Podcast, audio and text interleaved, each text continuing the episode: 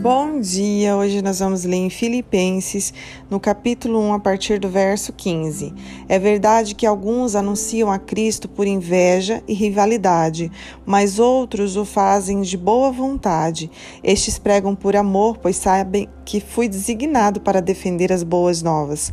Aqueles, no entanto, anunciam a Cristo por ambição egoísta, não com sinceridade, mas com o objetivo de aumentar meu sofrimento enquanto estou preso. Mas nada disso importa. Sejam as motivações deles falsas, sejam verdadeiras, a mensagem a respeito de Cristo está sendo anunciada e isso me alegra.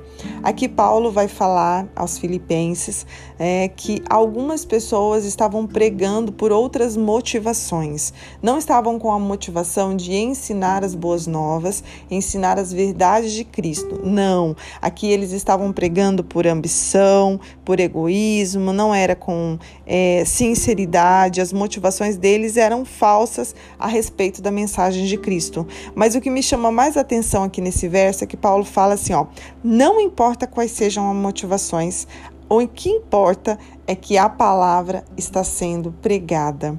Aqui nós conseguimos entender um pouquinho do que nós vemos no mundo de hoje. Nós vemos muitas mensagens sendo pregadas, pessoas anunciando o evangelho, mas não vivem o evangelho, né? Passa um tempo, aí vem é, entrevistas, vem situações, vem bombas, né? Dizendo, olha, fulano né, pregava isso, porém não vivia dessa maneira, né? Tinha uma vida totalmente diferente do que aquilo que a palavra prega. E nós olhamos isso e às vezes nós ficamos tão entristecidos, né? E às vezes nós vemos pessoas por perto fazendo a mesma coisa e nós falamos, meu Deus, como que quando vai parar, né? E não, eu olho aqui para Paulo dizendo e eu consigo entender. O evangelho, ele vai ser pregado, ele vai ser propagado. O que nós precisamos prestar atenção não é olhar para o outro, né? Porque isso vai ter mesmo, vai ter uh, os falsos profetas, vai ter pessoas que pregam até verdades, porém elas, elas vivem totalmente diferentes daquilo que elas é, pregam, por isso que a palavra vai falar sede praticantes e não somente ouvintes. Às vezes nós ouvimos, até passamos para frente, porém não praticamos, e aí é onde está o perigo. É, mas eu olho para isso e vejo que o evangelho ele vai ser propagado de qualquer maneira. O que nós precisamos prestar atenção nesse verso é trazer ele para nós. Sempre traga tudo que a Bíblia ensina, sempre traga para si. É, às vezes nós vamos ver exemplos à nossa volta, nós vamos conseguir ver isso, é, ver isso, né? Porém, traga sempre a mensagem para si. Qual é a minha motivação em pregar o Evangelho de Cristo? Qual é a minha motivação em estar no ambiente em que eu estou? Qual é a minha motivação em estar na igreja? Qual é a minha motivação em estar no ciclo de amizades, nas pessoas que eu, né, nas pessoas que eu, nos lugares que eu convivo, com as pessoas com quem eu vivo? Qual é a minha motivação. Porque muitas das vezes nós vamos à igreja por causa do nosso ciclo de amizades. Nós vamos à igreja para nos sentir bem, porque ali executamos algo, porque ali nós estamos perto de Deus, né? Por estar ali na igreja, por cumprir uma rotina, é, nós nos sentimos bem conosco, né? Então nós precisamos parar para pensar qual é a motivação do nosso coração, tanto em pregar o evangelho, tanto em executar os dons, porque o problema maior, gente, é quando chegarmos naquele dia e falar: Senhor, mas eu fiz, eu executei, eu pus a mão e foi curado. É, e o Senhor olhar para nós e dizer assim: Olha, eu não vos conheço, quem é você? É, então, o maior problema não é o fazer, não é o executar, é o ser. Então, antes de eu executar algo, antes de eu fazer algo, eu preciso ser, ser filho de Deus, ter intimidade com o meu pai, falar com o meu pai. É por isso que o mais importante de tudo é o fechar a porta do teu quarto, entrar e falar com o pai. É esse o momento mais precioso da sua vida. Mas no mundo em que vivemos hoje, ele, ele mostra para nós que o mais importante é estar nas cadeiras, né, nas maiores cadeiras, é estar nos púlpitos, é estar com o microfone na mão, é estar num, num, entre pessoas conhecidas do mundo, talvez gospel, enfim, é estar entre os grandes. É mentira. O maior, o melhor que você tem, a melhor parte é você estar ali no teu secreto. Você vai transbordar? Claro que vai. Tudo que nós recebemos do Pai, nós transbordamos na vida de outras pessoas.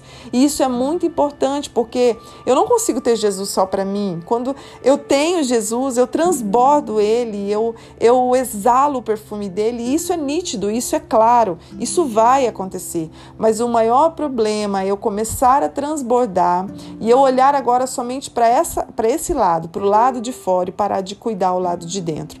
Então, eu gostaria que você tomasse esse versículo aqui.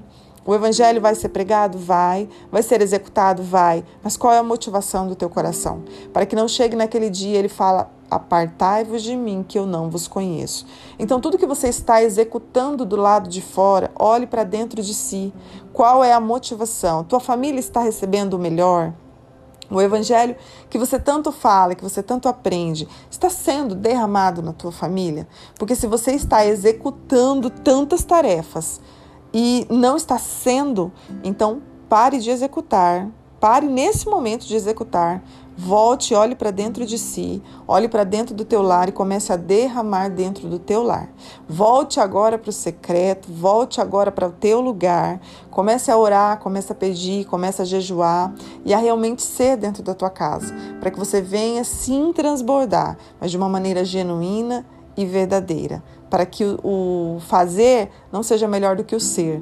Entenda que o ser filho de Deus é muito melhor do que fazer, executar as obras de Deus, né? Para que ele venha realmente, que você tenha intimidade com o Mestre, tá? Pegue essa palavra hoje, nesta manhã, comece a pensar por que você está indo à igreja, comece a pensar por que você faz o que você faz, sabe? Eu sempre fui muito curiosa e eu sempre comecei a, a, a a minha maior curiosidade quando eu comecei a ler a palavra é por que eu executo isso? Por que eu faço isso? Né? Eu comecei a perguntar os porquês, porque eu preciso fazer e executar, mas de uma maneira que eu entenda, que eu tenha entendimento, discernimento daquilo que eu estou fazendo. Então eu gostaria que você pensasse agora e analisasse a motivação do teu coração para saber os lugares que você executa, para saber né, os lugares que você vai, as tarefas que você executa, né, por que você vai à igreja, por que você está ali. Quantas vezes nós vemos pessoas indo à igreja, talvez por causa do ciclo de amizades, talvez para exibir a sua roupa, talvez para usar a roupa nova. Gente, tem tantas outras coisas e que estão totalmente longe do Senhor, mas que nesta manhã você possa olhar para o teu coração e ver qual é a motivação que você está fazendo e executando as coisas que você está fazendo neste momento. Pai, muito obrigada, Senhor. Que palavra, que palavra que o Senhor traz ao meu coração hoje, Pai, para nos fazer refletir, pensar, analisar, Senhor, por que estamos indo à tua casa, por que estamos executando tarefas, o porquê, Pai, que estamos executando aquilo que o Senhor traz à nossa mão. Estamos sendo, antes de fazer, Pai, que eu seja tua filha, que o Senhor me conheça, que os céus me conheçam, que os céus saibam quem eu sou, Pai. Porque de nada vale, Pai, eu executar os dons, eu fazer, é, eu ser conhecida, porém eu não ser, Pai. Eu quero ser conhecida por Ti, antes de ser por outras pessoas, porque eu sei que é, quando eu tenho essa intimidade contigo, isso vai transbordar na vida de muitos e isso é o melhor. Esse é o maior tesouro, Pai. Então, que nesse momento, que nessa manhã, todos que estão a me ouvir venham pensar qual é, qual é a motivação dos seus corações, o porquê eles estão fazendo, o porquê eles estão executando e o que eles estão sendo dentro dos seus lares, com aquelas pessoas que estão próximos ou consigo mesmo. Em nome de Jesus, é o que eu te peço nesta manhã. Abra os nossos olhos, nos dá discernimento para que possamos olhar para dentro de nós e enxergar o que precisa ser mudado, nos arrepender e nos voltar ao primeiro amor. Em nome de Jesus, amém. Deus te abençoe.